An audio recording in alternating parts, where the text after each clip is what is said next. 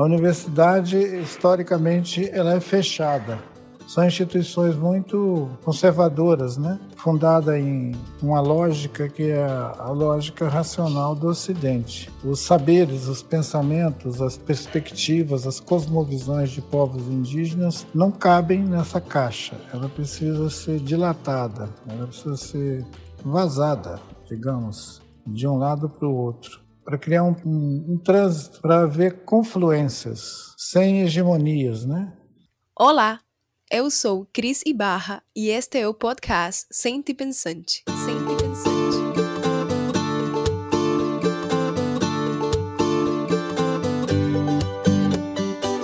Está começando agora o quarto episódio desta primeira temporada. Conversaremos sobre o antropoceno, ancestralidade e universidades com o destacado líder indígena Ailton Krenak.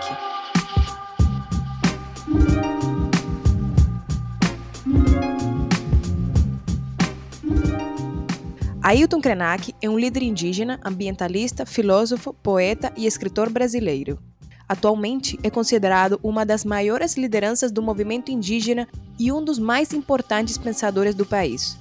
Ele nasceu na região do Vale do Rio Doce, um lugar que se encontra profundamente afetado pela extração de minérios. Ailton Krenak participou da fundação da União dos Povos Indígenas, organização que visa a representar os interesses indígenas dentro do cenário nacional, e participou também da Aliança dos Povos da Floresta. É comendador da Ordem de Mérito Cultural da Presidência da República e doutor honoris causa pela Universidade Federal de Juiz de Fora, Minas Gerais. Em 1987, no contexto das discussões da Assembleia Constituinte, Ailton Krenak foi autor de um gesto marcante, logo captado pela imprensa e que comoveu a opinião pública.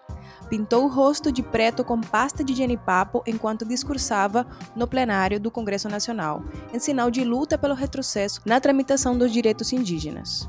É autor de livros como Ideias para Gerar o Fim do Mundo, O Amanhã Não Está à Venda e A Vida Não é Útil.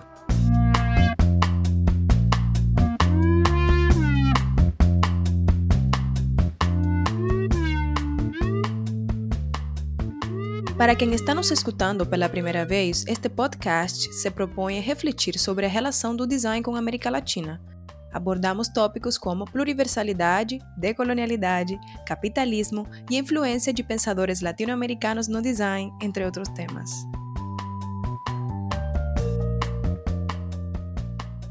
Neste episódio, a mensagem que Ailton Krenak traz é urgente. Ele nos fala que a tecnologia é um recurso oportunista usado para imprimir a marca do ser humano na Terra. Para ele, a tecnologia, como a gente a conhece, está diretamente relacionada com o antropoceno. Este termo se refere à nossa era, em que as atividades humanas têm alterado drasticamente o funcionamento e os fluxos do planeta. Krenak explica que os danos desta era antropocêntrica não são acidentes, são escolhas.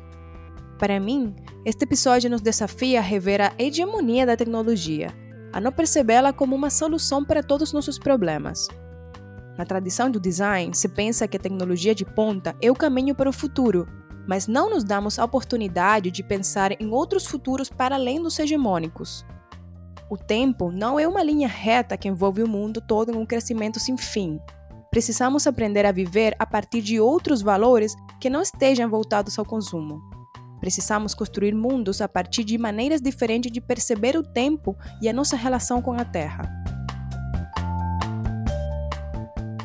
No programa, Ailton desmistifica o conceito de ancestralidade.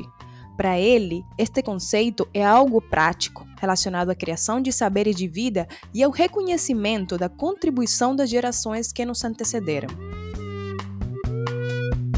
Como professora e pesquisadora, acredito na correspondência, no diálogo transversal das universidades com outras realidades. Isso, para mim, está fortemente relacionado com sentir pensar. Por isso e por outras razões, esta conversa com Ailton Krenak foi tão importante. Precisamos que conhecimentos indígenas, quilombolas, camponeses entrem nas universidades.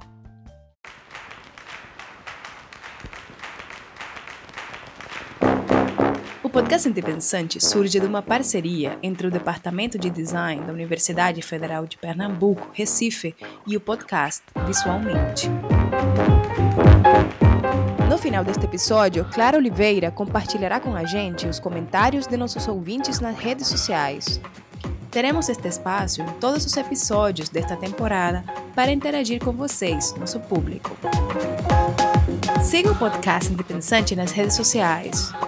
Comente, compartilhe o programa com seus amigos e não deixe de escutar os episódios disponíveis em todos os tocadores de podcast. Parte da entrevista com Ailton Krenak não foi gravada de maneira simultânea, então Pode haver uma variação de qualidade de áudio entre as perguntas e respostas, mas nada que prejudique a mensagem do nosso entrevistado. Fiquem com o programa.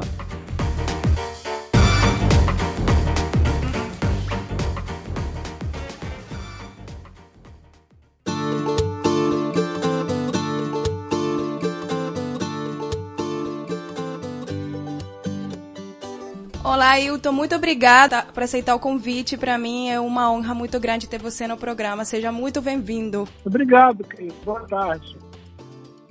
Bom, eu para começar, seria interessante se você nos contasse um pouco, e para nos situar também, é, você nos contar um pouco sobre a aldeia Krenak. Bem, nós estamos falando daqui eh, da aldeia Krenak, é, na região do Médio Rio Doce, Minas Gerais uma população de 130 famílias que é, compartilham esse território e precisam cuidar dele. É, eu estou falando com você daqui de casa, na margem esquerda desse Rio Doce, o rio que sofreu derrame da lama da mineração há cinco anos, nos deixando como refém dessa situação agora acumulada com a pandemia, né, que cria uma insegurança muito grande. Nós dependemos de caminhão-pipa que traz água aqui periodicamente, porque a água do rio a gente não pode utilizar ela nem para os animais, né? Ailton, você falando sobre o derrame da lama do rio, eu vou aproveitar esse podcast aqui é um podcast destinado a designers e todo esse acontecimento, é, todo esse desastre esse terrível que aconteceu com o rio, é, tem muito a ver com a tecnologia. Eu queria te perguntar, já que o design está muito relacionado a essa ideia de inovação e tecnologia, quais são as consequências de considerar que a tecnologia de ponta é a solução de todos os nossos problemas? Bom, em primeiro lugar, isso que nós chamamos hoje de tecnologia de ponta, ela é a, o resultado mais fino, digamos assim, de todo o investimento que se fez em tecnologias desde que a palavra foi é, popularizada, né? Porque a tecnologia, como ela, ela é entendida comumente, ela é uma dissociação é, do, da sua origem como uma técnica.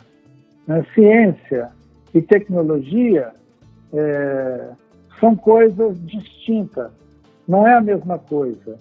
A técnica ela é muito próxima da ciência, mas a tecnologia não.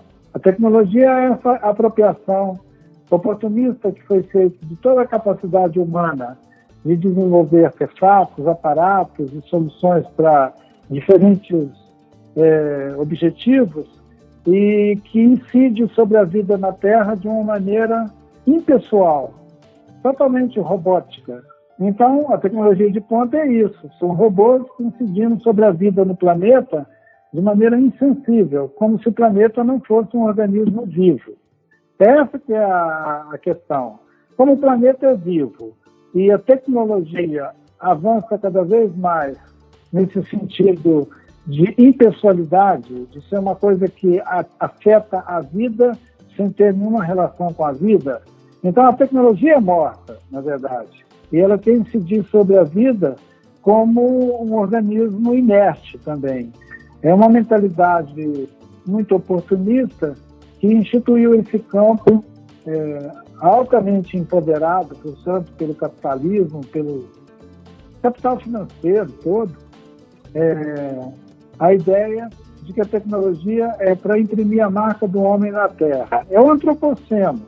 A produção do antropoceno me parece que não é feita de maneira é, é, desconhecida, não. Ela é uma escolha. Não é um acidente, é mais uma escolha. A direção que essa tecnologia de ponta tem é, tomado, o que implica na sua, é, na sua própria sucessão, né, na sua disrupção, é, é o fato de o comando primário dessa tecnologia que hoje é de ponta é a imprimir a marca do homem na Terra. Né? É essa coisa antropocêntrica que não leva em conta que o organismo da Terra é vivo e tem que, ser, tem que ter um diálogo. Por que, que a gente não tem um design dialógico? Por que, que a gente não tem um design que dialoga com a, a organismo vasto da Terra, os oceanos, as terras firmes, os espaços todos, uma ideia de organismo é, dinâmico, vivo, e não como uma coisa morta. A tecnologia produzida no planeta hoje, ela toma o planeta como um organismo é, inerte e a tecnologia incide sobre ele como um corpo morto. Isso é estúpido.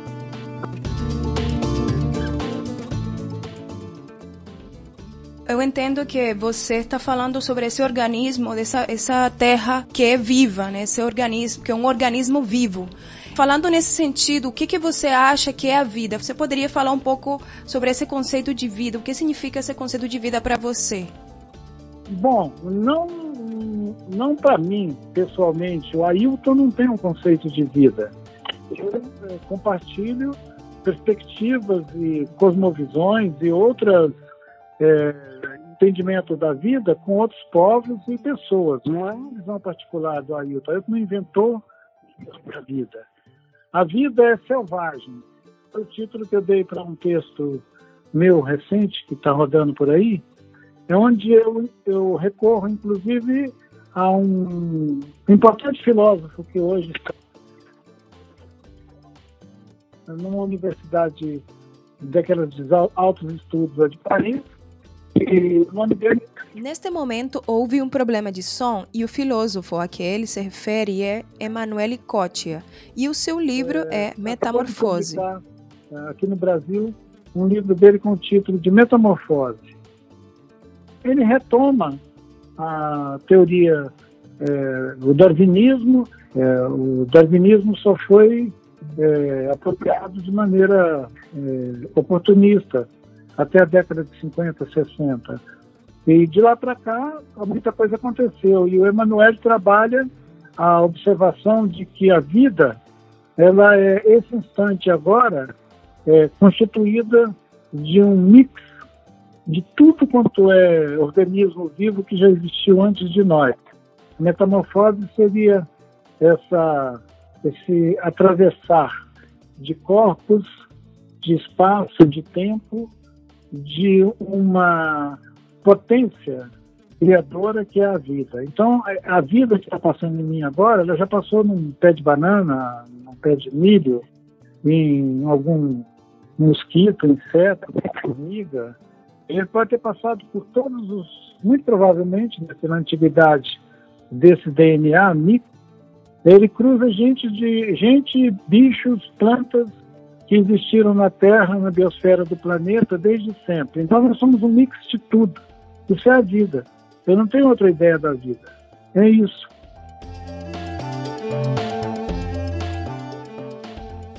Esta é uma pergunta da minha aluna Ana Letícia Ramos. O que pensa sobre novas iniciativas que mascaram as atividades corporativas atrás de nomes como sustentável, reciclável? A insistência das corporações em apelar para essa ideia de sustentabilidade e crescimento, é, ela é interna à própria dinâmica do capitalismo. Eles não vão largar esse osso. As pessoas é que precisam se educar para entender quando estão sendo enganadas, manipuladas. Uma alternativa ao consumo é, de recursos naturais é diminuir o consumo. é, diminuir o fato de que algumas pessoas têm demais, usam muito, muitos recursos, né? Aquela comparação que um americano consome cinco planetas, enquanto os outros não chegam sequer a acessar um, é uma clara indicação dessa desigualdade. As corporações só fazem ah, operar esse sistema que já está instalado e que é fácil, é cômodo. Nós, as pessoas, é que temos que mudar. Começar a mudança por cada um, é o que diz o Mahatma Gandhi, né? Para você, qual deveria ser a relação entre a universidade e os povos indígenas? Para merecer esse nome, esse título, universidade, essas instituições teriam que furar muros, abrir janelas nas suas paredes fechadas para transculturalidade, para a gente ter uma transversalidade ao invés de uma uni, universalidade. A universidade, historicamente, ela é fechada. A relação dessas instituições com os povos indígenas exige uma mudança de dentro da universidade para fora. Essa mudança não dá para fazer de fora para dentro, ela tem que ser feita lá de dentro. São instituições muito conservadoras, né? Fundada em uma lógica que é a lógica racional do Ocidente. Os saberes, os pensamentos, as perspectivas, as cosmovisões de povos indígenas não cabem nessa caixa. Ela precisa ser dilatada, ela precisa ser vazada, digamos, de um lado para o outro, para criar um, um, um, um trânsito, para haver confluências sem hegemonias, né? A universidade tem dificuldade de é, escutar. Ela é importante que ela fale, mas também é importante que ela escuta. E ultimamente ela só está escutando as outras instituições pesadas como ela e em muitos casos subordinada à, à dinâmica é, do mercado, do capitalismo, essa coisa toda. É para isso que as universidades foram sendo modeladas do século XX para cá, para ser prestadoras de serviço às corporações, às empresas, à ideia do desenvolvimento. Esse debate tem que acontecer dentro da universidade, para que ela mude. Qual é a importância da ancestralidade? Por que é importante nos conectar com o passado? O entendimento que muita gente tem da ancestralidade é mística, não é prática, não é real, não tem sentido com a produção de saberes, a produção de vida, a experiência mesma é, aplicada ao cotidiano.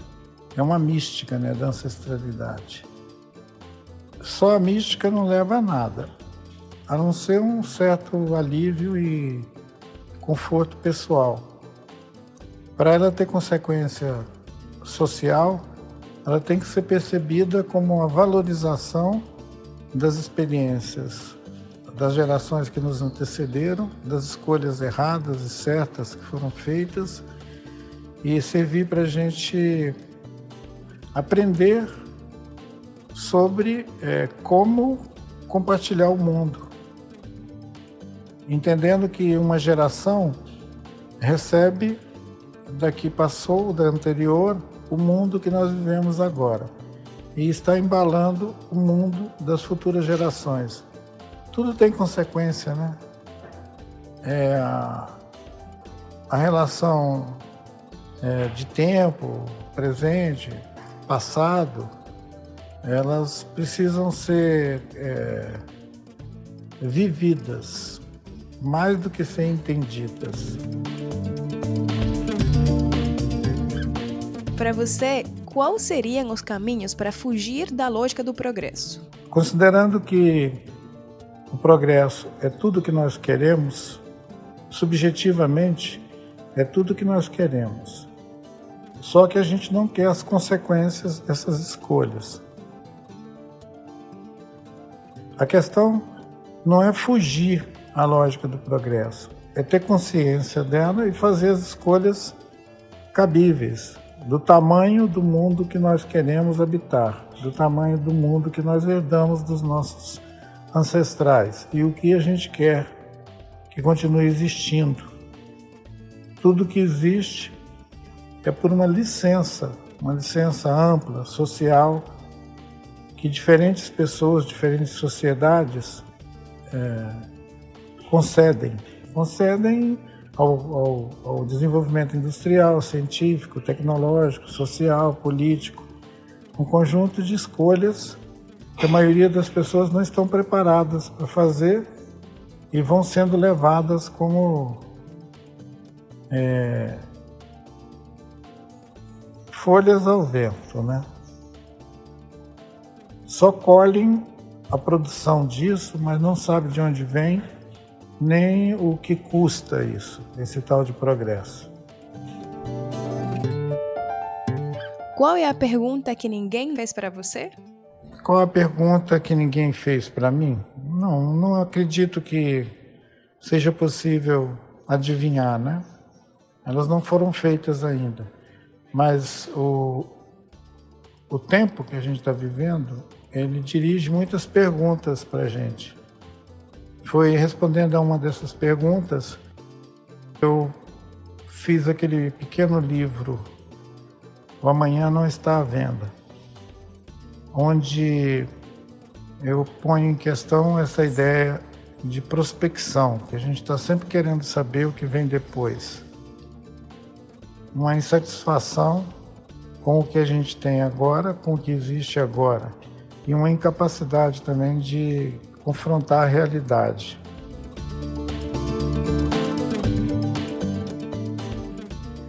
Agradeço ao Hilton Krenak pela disponibilidade e carinho com que nos recebeu e abriu as portas. Foram vários os desafios que enfrentamos para podermos concluir nossa conversa. Nossos agradecimentos a ele. Fechamos esta entrevista com um fragmento do livro O Amanhã Não Está à Venda. Fomos, durante muito tempo, embalados com a história de que somos a humanidade e nos alienamos desse organismo de que somos parte, a Terra, passando a pensar que ele é uma coisa e nós outra, a Terra e a humanidade. Eu não percebo que exista algo que não seja natureza. Tudo é natureza. O cosmos é natureza. Tudo em que eu consigo pensar é natureza. Nós, a humanidade, vamos viver em ambientes artificiais produzidos pelas grandes corporações que são os donos da grana. Agora, esse organismo, o vírus, parece ter se cansado da gente. Parece querer se divorciar da gente como a humanidade quis se divorciar da natureza. Ele está querendo nos desligar, tirando nosso oxigênio. Quando a Covid-19 ataca os pulmões, o doente precisa de um respirador um aparelho para alimentação de oxigênio, senão ele morre. Quantas máquinas dessas vamos ter de fazer para 7 bilhões de pessoas no planeta? A nossa mãe, a Terra, nos dá de graça oxigênio, nos põe para dormir, nos desperta de manhã com o sol, deixa os pássaros cantar, as correntezas e as brisas se moverem. Cria esse mundo maravilhoso para compartilhar. E o que, que a gente faz com ele? O que estamos vivendo pode ser a obra de uma mãe amorosa que decidiu fazer o filho calar a boca pelo menos por um instante. Não porque não goste dele, mas por querer lhe ensinar alguma coisa. Filho, silêncio. A Terra está falando isso para a humanidade. E ela é tão maravilhosa que não dá uma ordem. Ela simplesmente está pedindo silêncio. Esse é também o significado do recolhimento.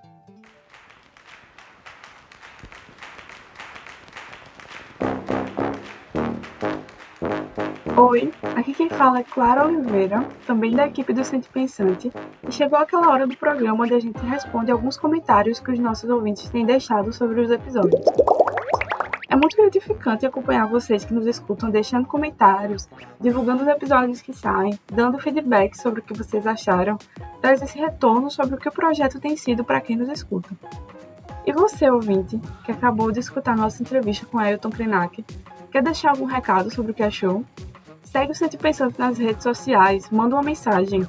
É muito bom ver como as entrevistas estão chegando em vocês. Antes do lançamento do terceiro episódio, nós publicamos nas nossas redes sociais sobre a temática que vai ser abordada de maneira geral. A Sueli Matos deixou uma mensagem desde já, onde disse: Eu, como uma meio designer, meio antropóloga, amei.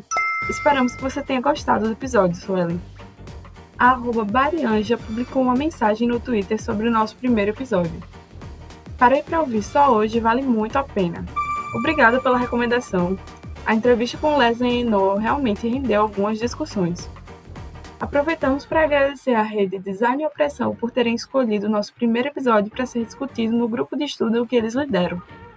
É ótimo ver esse tipo de discussão sendo fomentada. Nosso podcast está aí justamente para que conversas como essa aconteçam. Agradecemos ao grupo pela amizade e pela parceria. Inclusive, Zui Ferreira, membro dessa rede, nos deixou um recado sobre a entrevista com Salvador Chavezon, no nosso episódio 3. Esse podcast com Salvador está muito ligado a pautas urgentes que precisamos nos conectar como designers. Aliar-nos às abordagens antropológicas é um importante passo para atrelarmos nossas práticas a uma antropologia prática e vinculada a outros conhecimentos para além da academia. Bravo! Estou adorando todos os podcasts e esse foi especial. Que mensagem linda, Azul! Nós acreditamos que as relações entre essas áreas são muito importantes para o desenvolvimento de outras práticas de design, mas conectadas com a nossa situação. Mariana Lúcio, mestranda em design pela Universidade Federal de Santa Catarina, também postou sobre a entrevista com Salvador Chavazon. No processo de repensar nossas práticas e na possibilidade de novos mundos, há também de se pensar em novas maneiras de se fazer design. Nesse episódio é uma discussão sobre como pensar esse design ontológico, para além da dualidade natureza-cultura e o papel social e político do design, e deixar uma recomendação para que os amigos dela ouvissem. Muito obrigada, Mariana! Seguimos tentando abrir espaço para que mais diálogos como esse existam na nossa área. Vitor Monte, estudante de design da UFPE, também deixou uma mensagem sobre a nossa terceira entrevista. Amei como Salvador discutiu política, possibilidades contra o capitalismo, formas de se viver e o exemplo das plantas. Ficamos felizes que você gostou, Vitor. Eu, particularmente, também gostei muito do exemplo das plantas que Salvador usou e o quanto nós podemos aprender com elas. Com o quarto episódio, nós chegamos à metade da nossa primeira temporada. Não podíamos deixar de agradecer a todos que estão nos acompanhando em cada lugar do Brasil e fora dele também, um obrigado a quem nos escuta na Colômbia, em Portugal, México, Estados Unidos, Suíça, Reino Unido, Alemanha, Espanha, Argentina, Peru, Equador e outros países. Nós somos um podcast feito por mulheres localizadas em diferentes lugares do Nordeste. Então é muito bom ver que o que nós estamos produzindo está chegando a ouvintes em todos os estados da região. A nossa intenção é realmente falar com quem está ao nosso redor. Um grande obrigada também aos ouvintes de São Paulo, Paraná, Rio de Janeiro, Minas Gerais, Santa Catarina, Rio Grande do Sul, Distrito Federal e outros estados do Brasil. Se você comentou ou nos enviou uma mensagem e seu comentário não foi mencionado nessa sessão, saiba que nós da equipe estamos lendo e respondendo a todos pelas redes sociais e ficamos extremamente felizes pelo apoio e carinho que estamos recebendo de todos. Então continue interagindo, trocando ideias, porque a gente ama estar ouvindo vocês. Nos sigam nas redes sociais, curtam, compartilhem, comentem. E quem sabe no próximo episódio é o seu comentário sendo lido aqui. Muito obrigada por tudo. Até a próxima. Tchau, tchau. Neste episódio falamos sobre antropoceno, ancestralidade, universidades, sustentabilidade, tecnologia, entre outras coisas. Eu, Cris Barra, Fui sua anfitriã. Este podcast está sendo desenvolvido como projeto de extensão do Departamento de Design da Universidade Federal de Pernambuco, Brasil. As estudantes participantes são Ana Letícia Ramos, Débora Andrade, Clara Oliveira, Nicole Ferraz e Taíli Ramos. Para a produção desta primeira temporada, o Sentipensante foi contemplado no edital Criação, Fruição e Difusão LAB-PE da Secretaria de Cultura do Estado de Pernambuco. Daqui a 15 dias teremos uma conversa com o professor e historiador brasileiro Fábio Luiz Barbosa dos Santos, integrante do podcast Pulso Latino, sobre processos de industrialização na América Latina, capitalismo dependente, revolução latino-americana, entre outros tópicos. Até lá!